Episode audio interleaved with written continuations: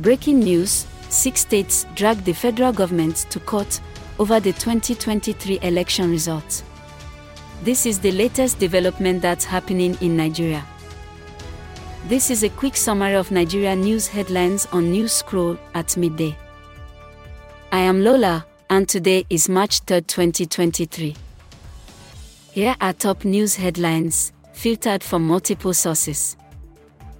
Six states have dragged the federal government before the Supreme Court over the conduct, collation, and announcement of the 2023 presidential and National Assembly elections.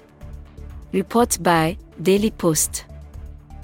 Number 2. Three governors stormed the Supreme Court this morning as judgment on Naira crisis holds today.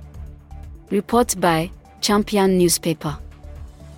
Our final three headlines are as reported by Punch newspaper, News Diary, and The Nation. Number 3, London based publication, has described the recently concluded Nigerian 2023 presidential and National Assembly elections as badly flawed.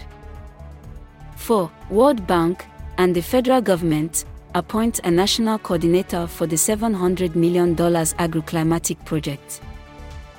5. President elect Bola Tinubu has promised to hit the ground running from day one in office after the inauguration on May 29, 2023. This rounds up midday headlines from Newscroll.